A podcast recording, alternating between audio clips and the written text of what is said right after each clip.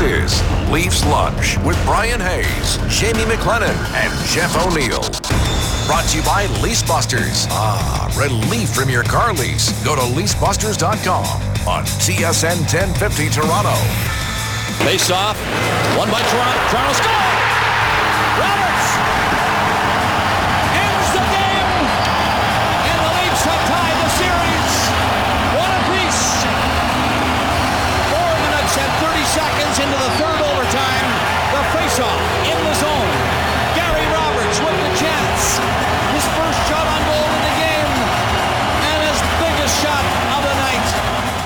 Gary Roberts will join us in studio throughout the hour. He's coming up here in about two or three minutes. The O Dog is back. Jamie Noodles McLennan. I'm Brian Hayes. This is Leafs Lunch, TSN 1050, online, TSN1050.ca. A lack of foresight, I would say, having Gary Roberts come in today because it is barbecue day down here at CTV, and I've got a burger waiting for me. Really? I'm going to be terrified. I remember that goal, by the way. That was in the playoffs against Ottawa, I believe.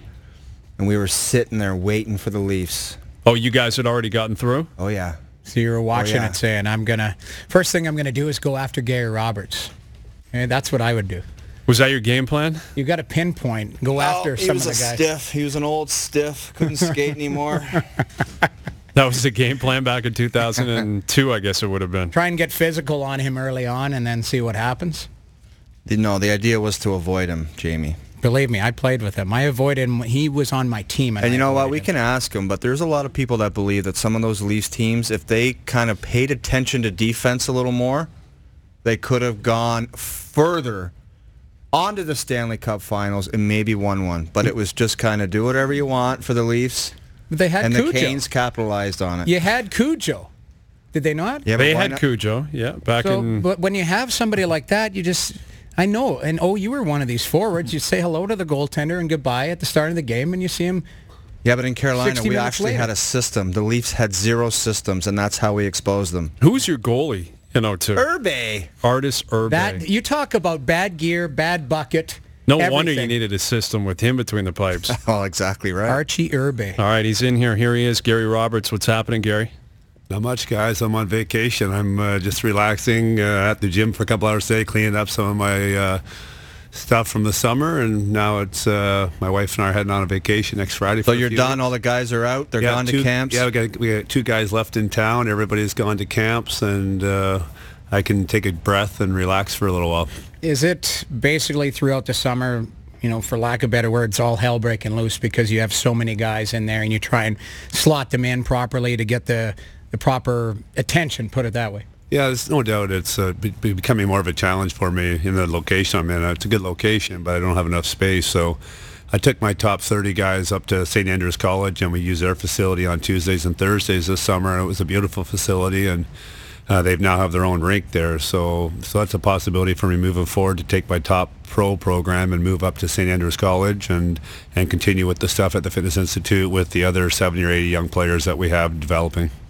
Robs, you're getting obviously big. Everybody wants to train with you, young, old. Uh, Have you ever? Do you have any big ideas about a major complex where there may be a rink and just some big, massive structure that you can get all your work done? Well, I've definitely looked into that, and um, I mean, I know there's dollars and cents. I mean, involved. you've got lots of money, so maybe you want to donate some money to Yeah, me. let's I do, Robert. I do not invest And I, in I'll, gyms. I'll give you a free membership. What's that going to do? Yeah, he's never going to be there. but uh, definitely for me, uh, I, I definitely need to expand. I love Yeah. what I do. I'm passionate about what I do, and uh, it's become uh, for me uh, the second best thing to playing hockey. And um, it's just how we do that. And there's only one of me, and I have a young family at home too. So my wife's saying, "Okay, you can do this, this, this, and this, but you're not doing that." And uh, it's definitely uh, a challenge trying to balance uh, lifestyle and, and business, and I, I know that's for for all of us. We go through that, so that's my challenge. But uh, like I said, I got to find a way to do it because I'd like to reach more people, and that's my goal is to get this information and out to younger players that are trying to develop, and hopefully help uh, some of those players uh, develop into the players that they could be. How many of the players travel from outside of the city just to be a part of this gym? Yeah, we have now players that come in and, and board for the summer, and that's you know one of our challenges. Obviously, is is finding uh, places for, for guys to live and stay, and organizations to send their prospects. So it's it's becoming more of a challenge for me to to manage that. But uh, in the same token, it's nice that guys are reaching out to us uh, in Christmas time now of every year and, and saying, hey, I want to be part of the program this year. What do I do? Uh, so uh, like a guy like Derek Roy this year joined the program and, and Derek be the first to tell you that he hasn't paid a lot of attention to his summer training program. Um, he's lived in uh, Lake of Bays every summer and he's 31 years old and realizes now like he's got a he's had a couple of years where he's been injured and haven't had great years and and he wants to extend his career. And it's funny like at 31 and this is what I tell everybody now if you're not doing the right things in your 20s you can get away with it. Sure. but it's a pretty quick drop off at 30 Well, oh, you start out of the lo- game at 31 you now. lose your speed. You, you lose little- lose your power lose your speed lose a little strength your foot speed goes and you can't play anymore. And it's opting at 31 to guys where it used to be 38 or 39 the game is just that fast. And uh, i think that's the biggest thing i noticed in skating the players on the ice. I actually partaked in the scrimmage uh, two thursdays ago put my full gear on. A couple guys got uh, banged up in the first scrimmage that we had, so I went in full gear and played, and played four games. And uh, and slashed a lot of guys and took a few in off my butt, Jeff, like I used to do, and, and everybody said you should still be playing. And like I could do it that day, and the next day I couldn't spread my legs two inches to walk down the street because those guys are flying around the ice, and I think that's the difference. It's the speed of the game. People just don't comprehend how fast the game is today. It's interesting. I mean, when you talk about the players that want to join your program, do you have not a protocol? So, so you find room for a guy like Derek Roy who wants to extend his career at 31, but are there certain guys that you you have to kind of lay the law down and say, listen, you know, this is a full commitment here. If you make a half-ass commitment, you're getting the gate. Yeah, that's 100%. Like a guy like Derek Roy, who sounded really motivated, he, he called me on his way home from St. Louis. I enjoy that challenge, right? Like Yeah. now I'm going to look at this winter and it kind of gives me satisfaction. If Derek Roy comes out and has a great start and playing well, and I've had an opportunity to help him with that, then that's that's why I do what I do. Guys that by August aren't making any gains, I'm looking at the guy going, well, Why are you here? why are you here? What are you doing away from here? You're here for three hours, two, three hours a day. What are you doing the other 20 hours of the day? Uh, obviously, you're not doing the right things because you haven't made the same progress as, as player A. Do you find that, you know, maybe it's you have a big name in it now. So I, I don't want to, you know, throw anybody under the bus, but somebody who joins your program and says, "Well, I've been training with Gary Roberts all summer. I, I've got to be in great shape." You know, and, and they may have put the work in, but like you say, 20 hours away, they're at the bar, they're living their life a little bit. It's like the biggest Like- loser. The guy Right. goes to the camp for six months, goes home for three weeks, and throws on 30 pounds. Yeah, so I mean, the donuts are back out. That could be the, the trick of it all too. I mean, everyone can say, "Yeah, I worked with Robs this summer," but did you really, you know, commit hour in, hour out? Well, and I also wonder how it affects the team's perception, right? Because of the reputation you've built up, players start hearing, or teams start hearing, their players are going to see you. Do you find that some of the teams are, are expecting the player to just be in incredible shape, almost unfair shape, because of the reputation you've built up? Yeah, and, and listen, what can you accomplish in three months? And I tell everybody this: it's it's years of quality training that gets you to where you want to go. It's not one summer.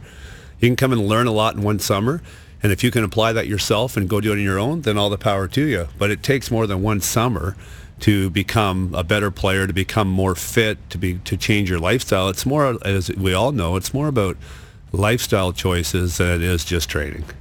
And once you put it all together, you get guys that buy in at a young age, like a Stamkos, who buys into the lifestyle, buys into the training, buys into the treatment, buys into the nutrition. It's all those elements of the program that I, make I a guy think J.J. Watt said it best. He just signed a $100 million contract with the Houston Texans. He said, I got 20 years to play football, maybe, and I got the rest of my life to drink beers with my buddies, so I'm just going to commit to this. And he was at the gym after he signed the deal. Yeah, at like 4.30 in the morning. Yeah, Good- it's wild. for him. And that's where you have to be today. That is the, that is just the game. And if you want to be an elite athlete There's so much athlete, money available to these guys. there's so much money, and, and there was money when we played. Who we can, Yeah. we thought we were making lots of money too. We were. We And- were. right. We were making lots of money, and, and and all the power to those guys. If that's what the market is, and and those guys are putting the work in. I like to see guys get rewarded that do the work. The guys that are getting rewarded for not doing the work, that's where I have my problem. yeah. Yeah, Uh, you can, absolutely. you can get away you- with it for a few years, but eventually, at 30 years old, you are done as an elite player if you're not doing the right things away from the rink. Gary Roberts in studio. You mentioned the speed of the game. Uh, McKenzie was on with the boys yesterday on TSN Drive, And I guess players that have been working out with Nathan MacKinnon are just raving about this kid. Like he's he's bigger, he's stronger, he's faster, and I think he's only 19 Yeah. or 20. And I think it was Pierre McGuire that was saying this either yesterday morning, maybe he was on uh, TSN Radio in Montreal, and he he was relaying a story that Patrice Bergeron had told him. He was talking with Bergeron. Bergeron said every single year you notice the pace go up, like every single year. Um, you guys were in the league for a long time. Did you notice that back then, or is this something new where it is elevating the pace every single year in 2014? Well, I would say that when the rule of changes happened, you couldn't hook and hold anymore, you couldn't interfere. That's when you started to see the pace of the game picking up, and and where the big defensemen, if they couldn't skate, they couldn't play, and.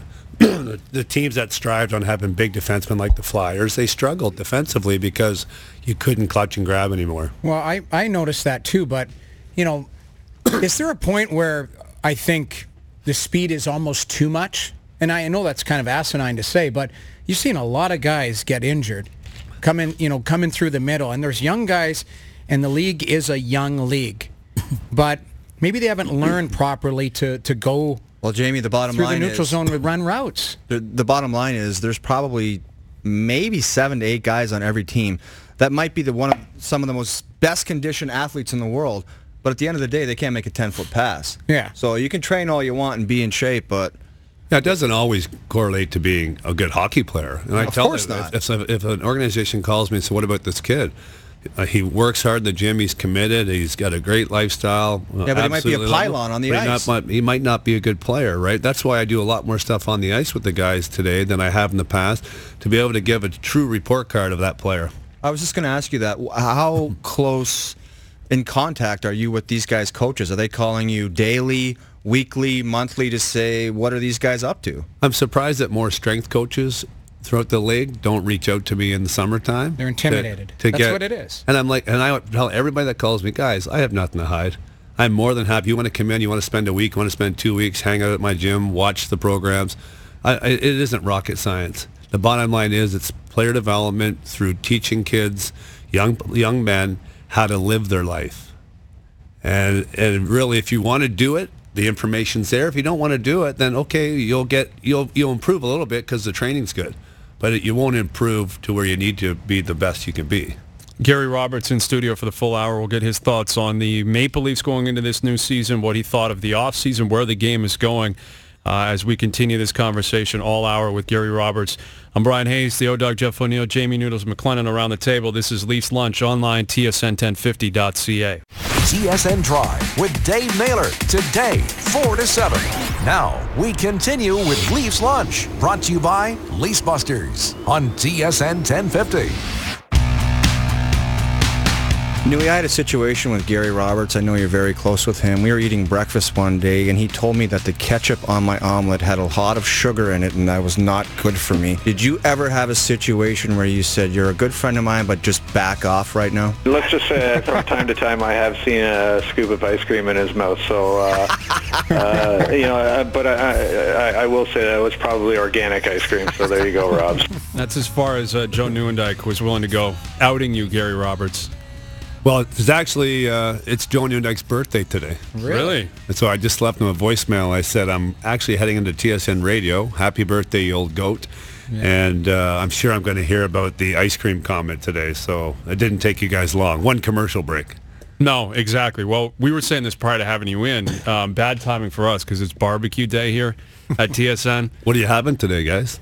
Well, I'm crushing a burger over here in between the break. These guys are trying to pretend as if Well, they're I being usually healthy because you're no, around. I usually don't roll. I, I, I mean, I don't go after the barbecue, although I, I do enjoy it. It's just uh, I know you do. I just haven't. Ha- I won't have it today. Just have the barbecue and not the white bunnies eating over there. Yeah, that's, that's, the the problem. thing. This thing's about a three-pound bun. Dude, just, just don't worry about the white bun, all right? We're in radio. Nobody cares We here are- about the white bun. we are going to be in TV soon, though. I'll tell you Yeah, that. that's right. And you know TV, right? I don't know if you checked any of the, your highlights last year, but you do look about 15 heavier on TV. Yes, maybe a lot 40. heavier than you do on. You look pretty light on radio. The great That's the goal, though. Robs. That's the goal. Yeah, look look as good as you can behind the mics. That's the beauty of, of a radio show on TV, though, is we've got the computers kind of blocking us out. We've got the, the desk blocking us out. Um, so we're not in the worst spot. Well, I, I got to say, like I, Jeff O'Neill, uh, you know, we have a real great relationship over the years training, and I uh, was up to the Bobby Orr golf tournament about two weeks ago, and I drove through Gravenhurst, and I drove along that road that heads into to Bala, and I saw the, the dreaded baseball field that Jeff O'Neill and I used to do sled pulls in the mornings, Saturday mornings. Rather, I always made it Saturday mornings, right? So he had to kind of behave himself Friday night. And, It was uh, ugly, man. It was ugly. so I, I, I just he did a, he did a sled pull, and I turned my back, and he was off to the uh, outhouse. For a deuce, and then a barf, and then it was And he came, he came out. I said, uh, car home for a week. I couldn't move for a week.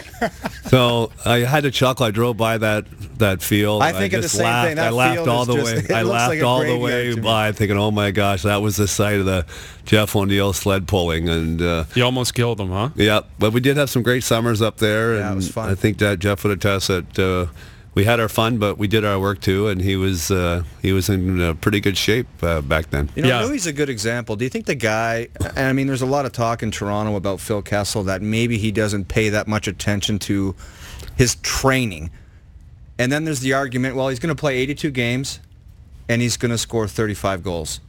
So is it? Do you take that? That's pretty damn good. He makes eight million, or is it always going to be the question? Well, what could it have been? What are your thoughts on that? Because you can't really discredit 82 games a year, never injured that much, and he gets you 35 goals. Yeah, I agree, and I, I think he's an unbelievable uh, athlete to be able. If There's he's, no if- question. And I don't know Phil uh, personally, but if he's not paying attention to his nutrition and his training, uh, he's a very gifted athlete. Uh, but I've said, like I said, about a lot of players that that if he isn't doing his work, uh, at, when he reaches that 30 age, the likelihood is he's, his, his He won't be able to pull it off. he won't be able to pull it off. And then it, is it too late to start changing your training in order to extend your career to continue to be a, that elite player? Because he's not going to be a third or fourth line guy ever. But it, you can see the power in his legs. You can see his speed. Yes, you can see that, you know, not everybody has great power, great speed, and great endurance. Everyone's got weaknesses, right? Right? So so I was an endurance guy, not a lot of speed. You were you Hey, were hey, the track, I would destroy you in the 100 meters, Right? but the 400, crawling. At a- 100 at 150, I was passing you, and by 300, you were like way behind me, right? But it's true though. We're we're not all gifted with with speed, power, and endurance. And Phil's weakness, obviously, is his endurance. But how much endurance does Phil do before it affects his speed? And that's the key to training Phil Kessel. And that's where I would say a guy like Stamkos, he had all kinds of speed, no strength. So how do we give him strength without losing his losing speed? And I think it, it, that's why I'm in what the business I'm in is to try and figure out what each player individually needs to improve. Well, you said earlier that you can't just turn it on. So, you know, a guy who's been so naturally gifted, and we're, we're, we're bringing up Phil Kessel, but we've, we've all played with a million of them throughout our careers. You look at these guys and you could say they could skate forever. They could skate forever. And, but at some point, injuries start to come into play. And is that where, you know, you could maybe see the first sign uh, of a guy, an elite player eroding is, you know, they get more oft injured at, an, at a later age and they can't recover.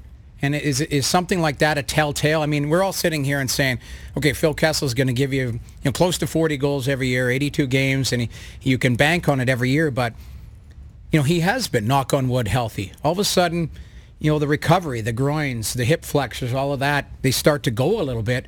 Is that something where you know you'd be really concerned about as his career goes on because he hasn't taken care of himself as far as you know diet, stretching. I mean, stretching's a big part of it, is it not? Yeah, maintenance, like definitely soft tissue work, whether it's stretching, whether it's a combination of massage or ART, something to release adhesions that are starting to develop over over overuse, right? And skating, you're overusing your hip flexors every day. If you're not getting some type of tre- treatment on those muscles, eventually they're going to get tight. And eventually, as you get older, the tissue doesn't repair every day, and eventually you're you're more susceptible to being injured. You mentioned the balance. Like we talk about that all the time, especially with with smaller guys who have a ton of speed. But we say they've got to bulk up. and like how you keep that balance. Um, I always find interesting. Like William Nylander is going to be the talk of the town in the next week or two. Smaller guy, tons of skill, but by all accounts, 5'11", 170. Right. How do you get him to 190, 195, but keep the foot speed and Yeah, keep the talent? That happens over time. You know, like you just don't. I hear the kids that say, "Hey, I put on 20 pounds this summer." Well, it, it doesn't work. You put on 20 pounds in the summer. I don't care who it is. You're something's affected by putting on 20 pounds. Is it a good 20 pounds or is it just 20 pounds because you need to put on weight? You don't gain weight just for strength, and you don't lose weight to get faster right? Like I had to had to lose some weight to get faster. Well, that's not really ideal to, to getting faster. So it's everybody's an individual. Everybody's specific to to their game. I think the bottom line is you got to need to find the weight that works for your game.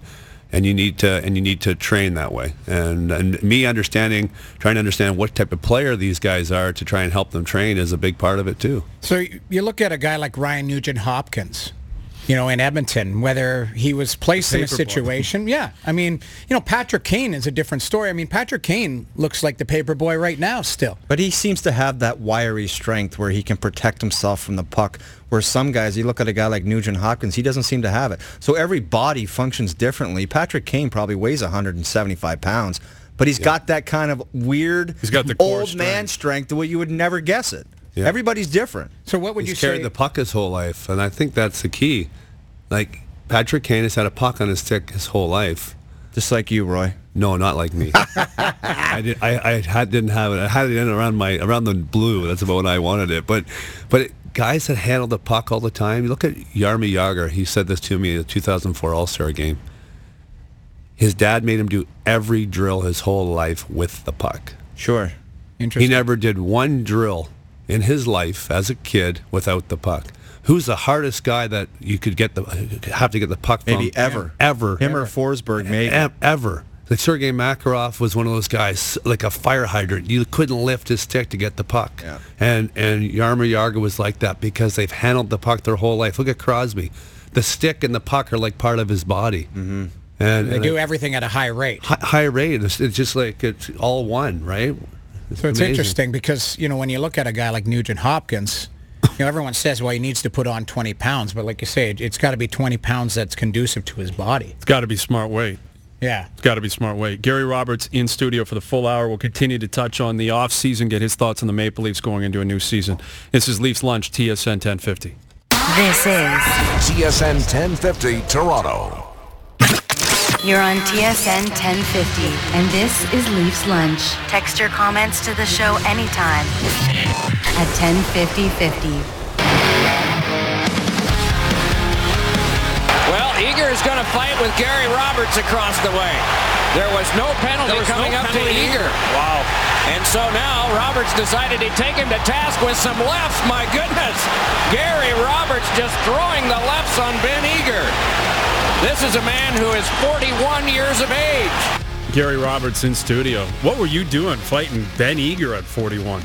Uh, he told me I was old. He, I was making a line change, and he said, "Robert, you're so old. Just retire." and then I left my gloves on the bench and stepped back on the ice and called him off his bench. And he was, yeah. So you know, some things you do, and and I didn't do a lot of fighting later in my career, but the odd time.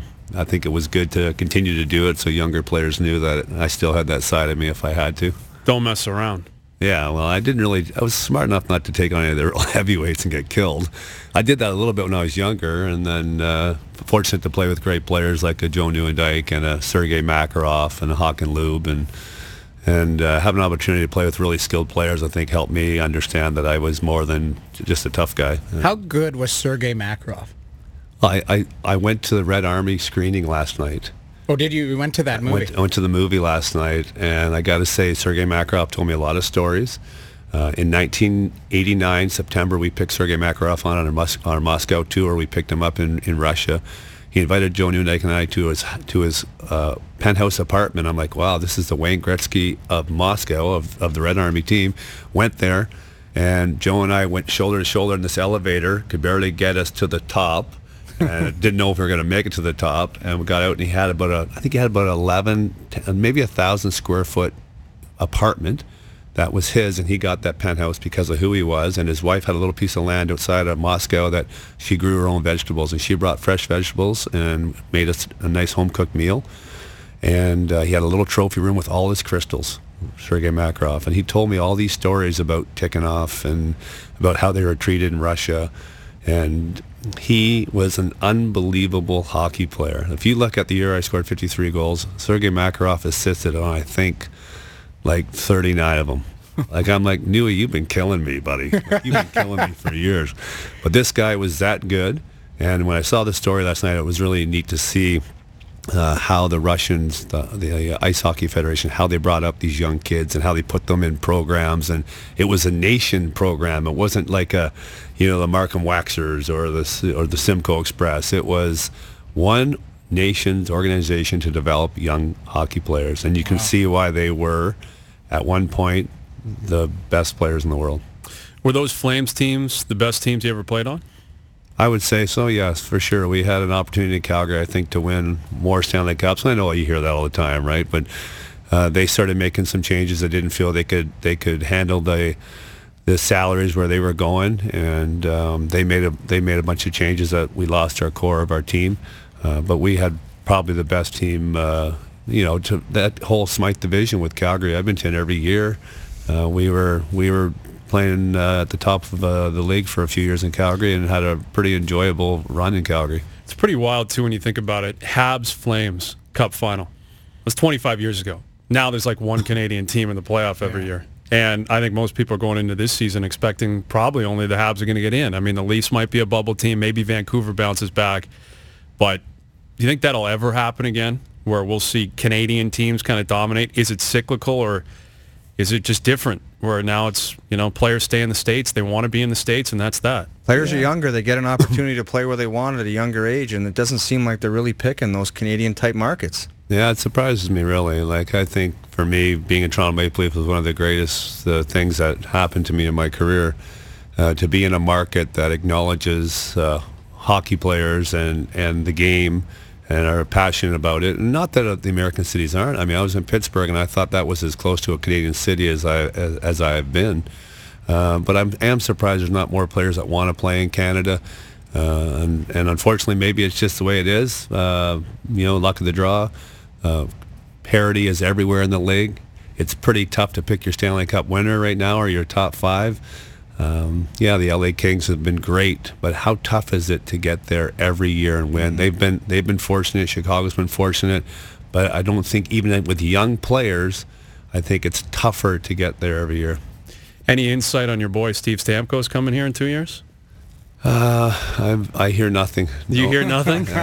you know, nothing on that. For me, I'm hey, I, I I take care of Steve in the summer and train him, and he's a wonderful guy, and. Uh, comes from a great family, does his work. But you know, as far as that goes, I'm sure he's uh, look, look like all the young players that Jeff just talked about. Uh, there's lots of money out there for those players, especially when you're in the top two or three players in the National Hockey League. Uh, he'll get his money. It'll just be a matter of where it ends up happening. Um, but I'm sure he, you know, he's open to many options. You've played in this market. You talk about it. You live in this market. You know, is there anything to it as far as you know, being in the fishbowl, the type of pressure that goes on, so that you would see the players from the outside. I'm sure in, in you know, you, you've trained so many players. I'm sure that everyone has an opinion of what it's like to play in Toronto. I mean, you and O-Dog have played for the team. Yeah. But the perception from players outside, I mean, do you sense that there's you know, guys that get down on it because you're in that fishbowl and they see the way that guys get traded, the Komisareks, the, you know, David Clarkson had a tough season last year. He takes a, a beating in the media. So he's earned it, but I'm just saying, like, have you, have you, do you pick up any rumblings from the players from the outside? Yeah, I think over years, if the, if the players that are, are free agents are looking at where the team was last year and where they're heading, um, you know, I was fortunate I was here to, to come to Toronto when they had a pretty good team and we were a 100 point team every year. Yeah, we didn't win, but we didn't take a lot of heat because we weren't we weren't a very good team. We just, as Jeff said earlier, we didn't have a system. We were we were we had a lot of fun. We were free to do what we wanted. Uh, as far as a system goes, and Pat Quinn showed a lot of loyalty to his players. Um, but the bottom line is, in tight games, we didn't win because we didn't have a good system. That's why Carolina beat us in 02. Uh, they just had a better system, and we beat ourselves eventually is what happened. Uh, nowadays, I just think the, the, the players are looking at it and going, boy, are the Leafs going to struggle? Am I going to be the guy that takes all the heat next summer? Yeah. Uh, so yes, I'd say players look at the history of where the team's at and, and their win-loss record, and, and do they think they're going to be a, uh, you know, if, if you're winning in Toronto, it's the best city in the world to play in. Sure. If you're in last place, it's the worst city to be in. So right now they haven't had a great track record, so I would say yes, players are probably looking at it and saying, do I really want to play in Toronto? What do you think of this team right now? What do you think it might lack, or what do you think it needs? Can it do anything? Can it go far? What are your thoughts of the Maple Leafs? Well, I'd say for, for me, I'd like to see a Toronto Maple Leaf team that is a little harder to play against. You no know, question. You know what I mean? Like when you came, when you teams come into the ACC, they should know that they're in for a hockey game. And I know I'm not talking about the Broad Street bullies, you know, or the Bay Street bullies. But the bottom line is they need to be tougher to play against at home, on the road. And, and, and I think they've tried to do that with their identity this summer. I think they've added some grit to their lineup. They've added a, a, a big D. Um, they need to be tougher around their goalie. And they need to be they need to be all in all a, a tougher team to play against. If you were David Clarkson's teammate, what kind of advice would you offer up to him struggling the first year? Uh, he is a talented player, there's no question. He was very good in New Jersey. Did not play well last year. What would you say to him if you were sitting beside him in the locker room? Yeah, I, I mean, we I know David. Uh, you know, not we don't see each other much, but uh, I've I've spent some time with him, and he's trained a little bit with me over the years, and uh, really a quality guy. And I think uh, his character will show this year. For him, I think he came last year. And, and tried to do too much, right? He tried, tried to really earn that, that salary like we all do when we sign a new contract. We feel like we need to make an impression right away. He felt like he had to make an impression right away and took a 10-game suspension.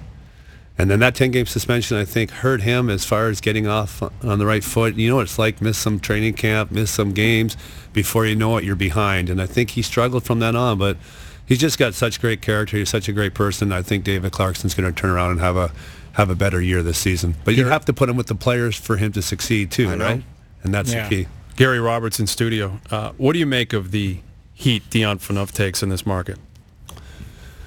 Well, I'd say, um, you know, unfortunately, Dion doesn't come across in interviews, and a lot of people look at his interviews and, and look at what, what they see. You know, we all, even as players, you look and you say, you know, is this guy a, a, a leader? Is he a good guy? And unfortunately for him, when he when he when he's interviewed, he just doesn't seem like he's you know, for me, it just doesn't seem like he, he, he shows that passion, that, that, that excitement to be the captain of the Toronto Maple Leafs. And, uh, you know, and, and unfortunately for him also is that you look at the captains, past captains of the Toronto Maple Leafs, there's some pretty special captains, and I recognize that it's a tough act to follow. And the, and the and the market's changed and they have struggled, which makes it tougher for the captain to to deal with the media every day. And I'm sure he's got a lot of pressure every day to, to answer those questions and probably gets fed up with some of them. Um, so in, in- overall, I don't know him very well, so it's not fair for me to really talk about Dion Phaneuf, other than the fact that as a captain, of the Toronto Maple Leafs, you are expected to be be honest and, and forward and engaging.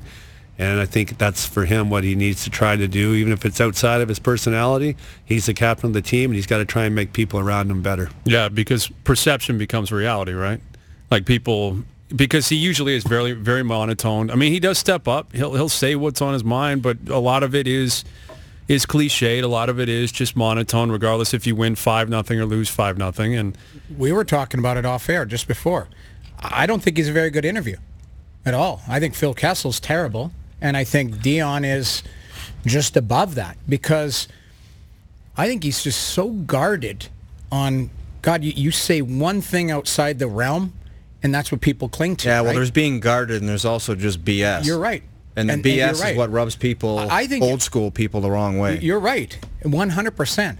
I, I I think sometimes, to Gary's point, you come out and show some raw emotion and say, I'm pissed off because of this, this, and this, and geez, I need to play better. And that's what people want to hear, as opposed to, "Oh, we're just going to stay the course, and we're gonna we're gonna get it back." You're stay right. the course. The course you're on is is going off the cliff. So don't give me the stay the course nonsense. but now would Just you believe hon- it? That's would you believe him now if he came out? Probably not, started because it would be freaking out? disengenuous. But You probably think it would be, I- and that's about that probably. You know what? I like Is that. he at a point where, like you say, you doesn't matter what you do or say, there's that preconceived notion. I think for a lot of people, they've made up their minds on Dion, and that's Yeah. it. And well, and you you've said it before. 29 years old, are you you know are you changing your play? Are you changing your attitude? Are you changing a lot of things? Or if there's other people that can help you along in this process, Well, here's how you get the best help, and it gets back to Gary's point. The team has to win. Yeah. You want people to start turning in his direction. If they start winning games, make it to the playoffs, maybe win a round or two. All of a sudden, people are starting to change their tune. I don't think it it's under the carpet. Exactly because that's what people are focused on. And, and you mentioned you, brought that point up, Gary. Like we we forget because it's so foreign. It's been like nine years since 04. right? It's been ten years now. They have they've played seven playoff games in ten years. So you forget about you guys racking up 100 points every year. And and people now just always believe it's always an impossible market to be a part of. Well, if you start doing something different, I think people's reaction will be different. At the same time, people start perceiving the team differently if you start giving them something to change their minds on. Yeah. I think Well- that's what it comes down to. When Rob says, you know, some of the moves in the offseason, I, I don't think anybody would disagree that you want this team to be tougher to play against in this building. You know, the ACC, so many times we've fired darts at the crowd, you know, uh, geez, the Platinums are empty t- till 10 minutes in, you know, into the game, into the first period. But if the team is tough to play against and you're up one nothing or two nothing in that first period, you know, they'll come into their seats or the other team doesn't care.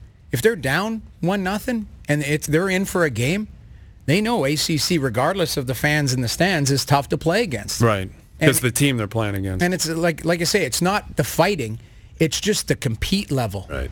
That's the biggest thing is is you know maybe guys like Komarov can help drag some of these guys into that that compete every shift where it's not an inconsistent effort physically or that 50-50 battle in the corner where you know hey man they're going to come out with the puck because they they want it more. Gary Robertson studio. We talked about this earlier in the week. The power of coaching in this day and age. How has it changed from back when you guys played to where it is today? We'll uh, ask Gary Robert Roberts his opinion on that and much more coming up. This is Leafs Lunch, TSN 1050. Face off. One by Toronto. Toronto score!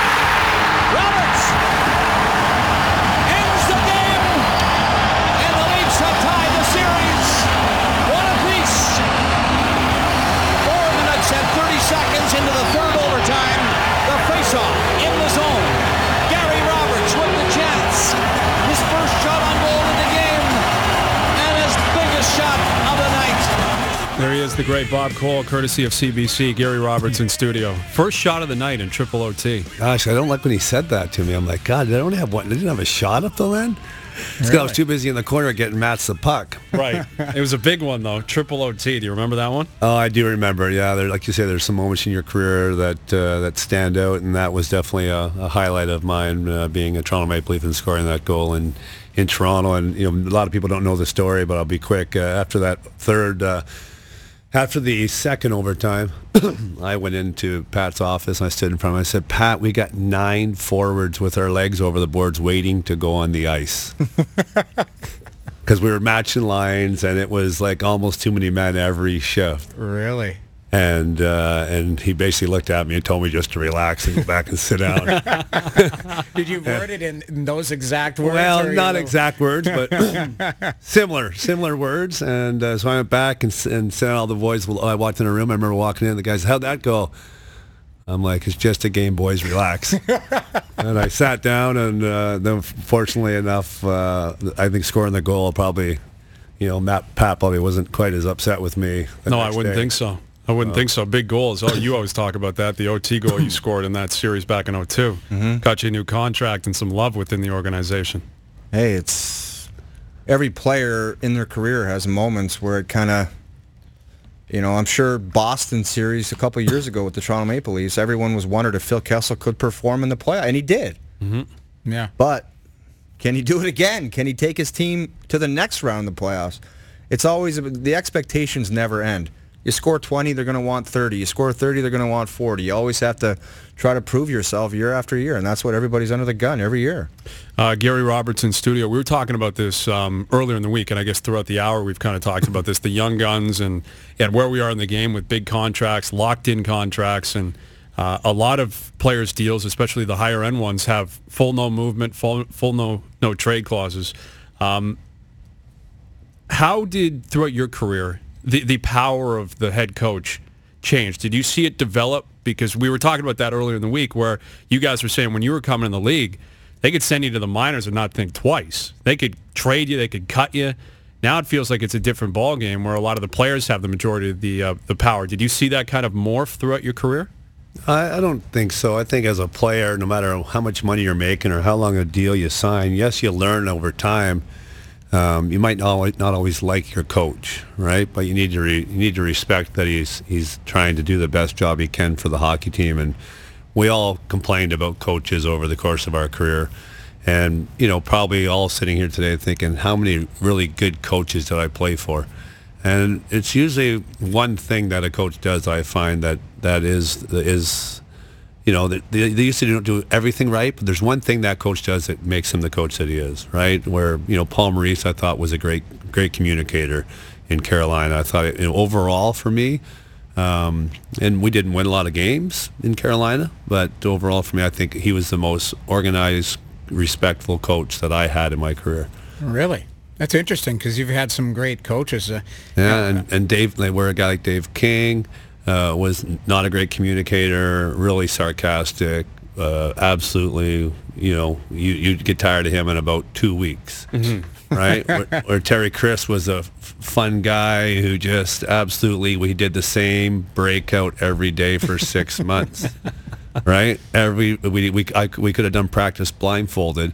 We won a Stanley Cup because he was, he just opened the gate, played his players, showed some loyalty, uh, that way. And so, like, over time, coaches have changed, I would say, and it's tougher probably when you have a 23-year-old kid that's got an eight-year, $60 million contract. It's tougher maybe to motivate that player, but the bottom line is the, the only motivation or the only hammer the coach has is the ice time of the player. Well, Randy Carlyle came out last year and said, if you've got a big long-term contract on this team, you're probably going to play in the power play. Maybe he needs to get away from that philosophy and have some accountability. There has to be accountability, and, and that accountability we talk about leadership. That count, accountability comes from within the dressing room. Sure. If you look across at your teammate and you know you're letting your teammate down, that's the first red flag for you as a person to say, "Holy crap, I'm letting." But this Roy, guy I don't think some of these kids they don't even think about those types of things. Well, I, I, I've the, the me, idea of letting your teammate down, I don't even know if it crosses some of their minds. I think it was my biggest fear as a player that my teammates didn't respect me. Yeah. And every time you talked about every year having to go back and reprove yourself, that's what you're reproving. You're saying, okay, I had a good year last year. I got to I got to be as good or better this year because that's what my teammates expect me, and that's it. Everything else, whether it's the media, the coaches, uh, your family, you know, I'd say your teammates and your family that are the two people that you need to continue to earn their respect every year. And I think that's what, as a player today, I think every young player needs to needs to do that in September. Look at not just goals and assists, but how are they going to help the team win? And and if they do that, I think collectively there will be better culture inside the dressing room, and there'll be more wins to show for it. Robs, what do you think of this new analytics move where these stats people seem to want to stake claim in the game? What are your thoughts on that, or do you have any? Well, I mean, listen, um, we all look at the game sheets. We all look at the shots on net. Yes, you could take those 40 shots or 50 shots and say, okay, well, you know, 15% of them were actually from a good shooting area on the ice, and 85% of them were, were dog shots that would never have gone in if your mother was playing goal. Like you can you can you can analyze that to death. You can say in the video your stick should be six inches over here when it was really six inches in the wrong direction, and the puck got by and you got scored on on a, on a penalty kill. Like I, I think you can analyze. The bottom line you talked about instinct and, and knowledge of the game and, and under, understanding where to be at certain times. I don't think that changes in players. Some players get it, some players don't and analytics and video are only going to only going to show you so much. Yeah, it's interesting because, you know, it is tied to everything now. And, and for me, I treat it like a, a, another piece of, of the pie. And you can never stop learning in this game and having knowledge. You know, that's, that's my biggest thing. And, uh, you know, quickly, so you said that Paul Maurice was the best coach. I hate to throw people under the bus, but I knew Mike Milbury was my worst coach in my National Hockey League career. Is there anybody else that you would uh, say or that struggled, to put it that way? Well, I mean, like I say, it's, it's public knowledge for me. Like Pat Quinn was a loyal, loyal guy and a, and a good man. And I would never, I'm not throwing Pat Quinn under the, under the, uh, bench, but we talked about having a system and we were pretty free we were pretty free to do what we want but we had those special players. We had Alex Mogilny we had Mats Sundin we had we had uh, Nik Antropov we had uh, Owen Nolan like we had Ronnie Francis Glen Wesley. We had remember that year in Toronto? we had like we had a lot of players that have the ability to, to be creative. And I think as a coach, that's that should be one of your goals is to let the players be creative that can be creative. But if you're a player that can't Under be a system, though. under a system, but if you're a high risk player every night, eventually that's what cost us the 2002 playoffs. We took too many risks and eventually paid the price for it. You know, my good friend Brad McCrimmon, who's no longer with us today, Yep. called me when he was pre-scouting years ago. And he says, you know what? You are the hardest team in the NHL to do any pre-scouting.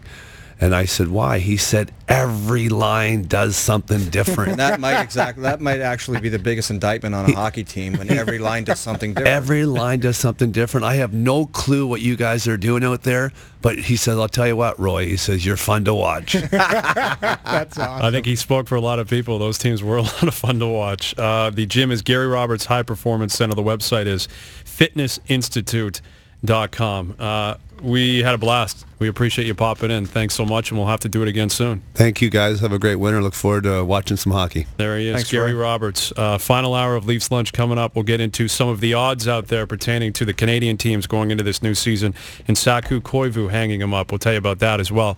This is Leafs Lunch, TSN 1050.